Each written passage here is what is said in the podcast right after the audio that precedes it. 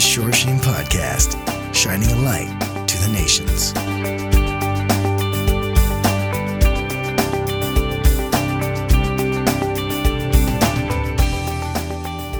Shalom once again, everyone, and welcome once again to our Torah Tidbit. This time, our tidbit is taken from the Torah portion called Vayechi, which means, and he lived.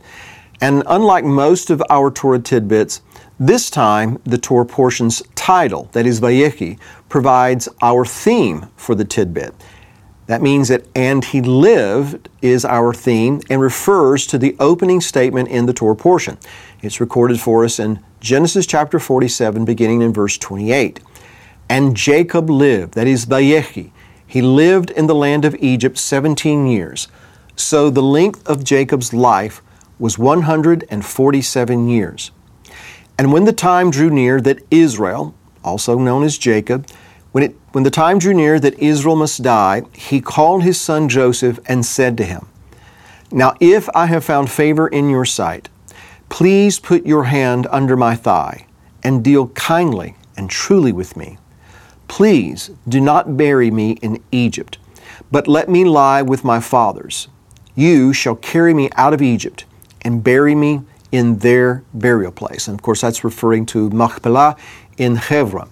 And so we see in this concluding section of Genesis, we witness the conclusion of the life of the third of the three primary patriarchs. Of course, we're referring to Abraham, Isaac, and of course, Jacob.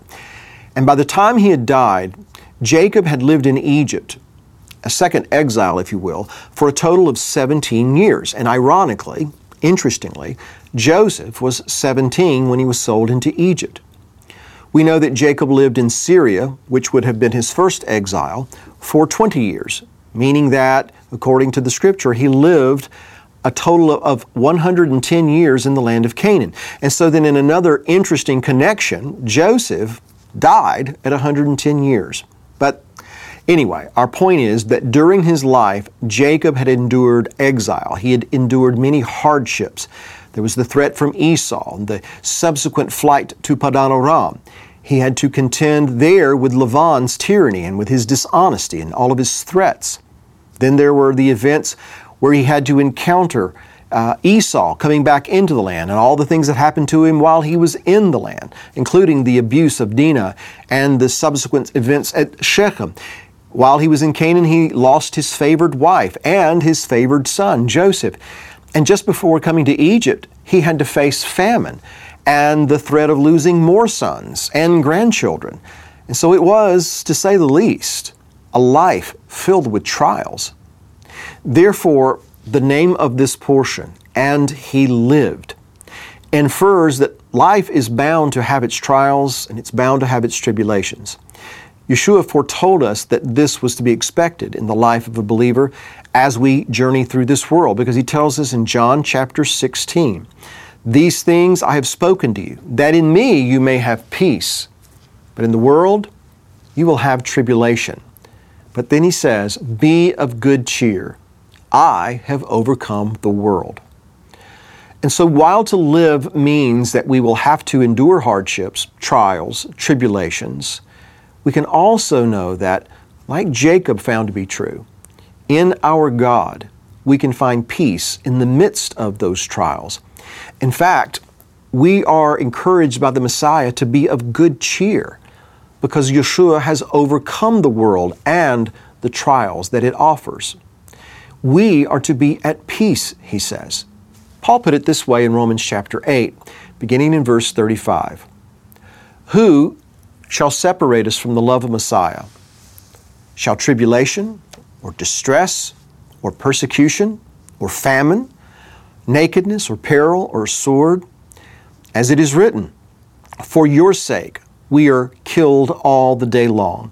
We are accounted as sheep for the slaughter. Yet, Paul says, in all these things, we are more than conquerors through him who loved us. And so he just reiterates the fact that we should find peace and to be of good cheer in spite of the fact that we're facing all these trials. And in both of these verses that we just read, the Hebrew equivalent for the word tribulation or trial is zara, which means to squeeze, it means trouble. And so this word provides the root word for the Hebrew term Mitzrayim, which is the Hebrew term for Egypt. That is the place that Jacob found himself at the end of his life, still being squeezed. Remember, at the beginning of his life, he was in a struggle with his brother in the womb of his mother. And so then, from beginning to end, there was trouble throughout his life, but Jacob lived and he endured. In this world, we're going to encounter the Esau's and the Levans that come across our path. We're going to have to deal with Egypt, as it were. But none of the troubles that life brings us or that Egypt brings us can separate us from the Messiah because he lived and lives. The Lord had told Jacob very early in his life in Genesis chapter 28 Behold, I am with you and will keep you wherever you go and will bring you back to this land. For I will not leave you until I have done what I have spoken to you.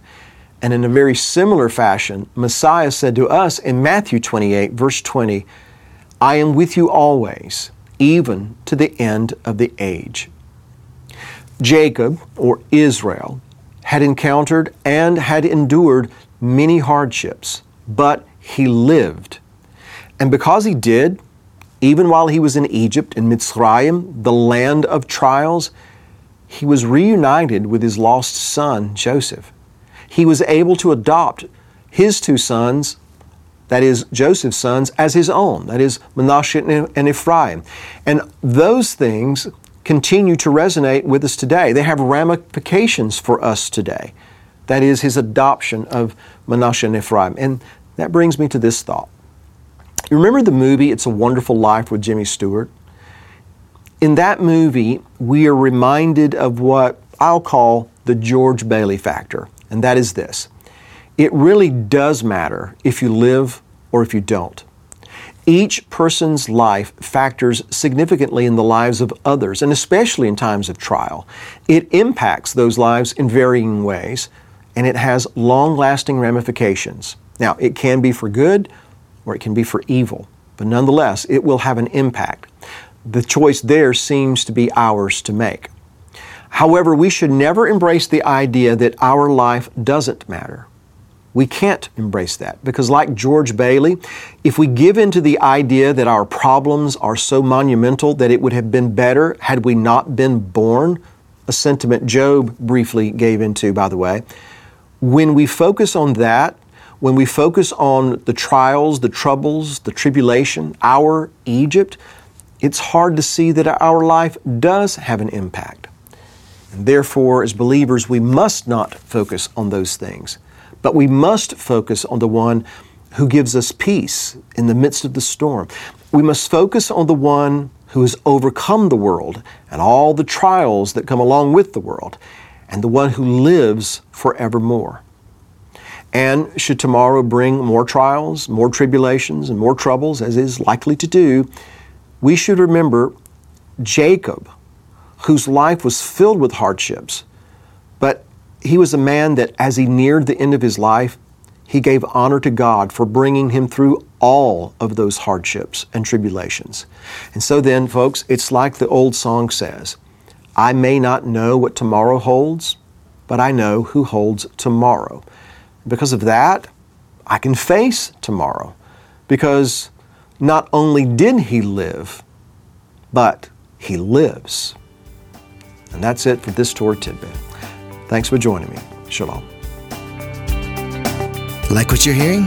Become a Bill Cloud Premium Partner to watch or listen to hundreds of hours of teachings and resources on demand. Go to BillCloud.com slash subscribe to start watching today.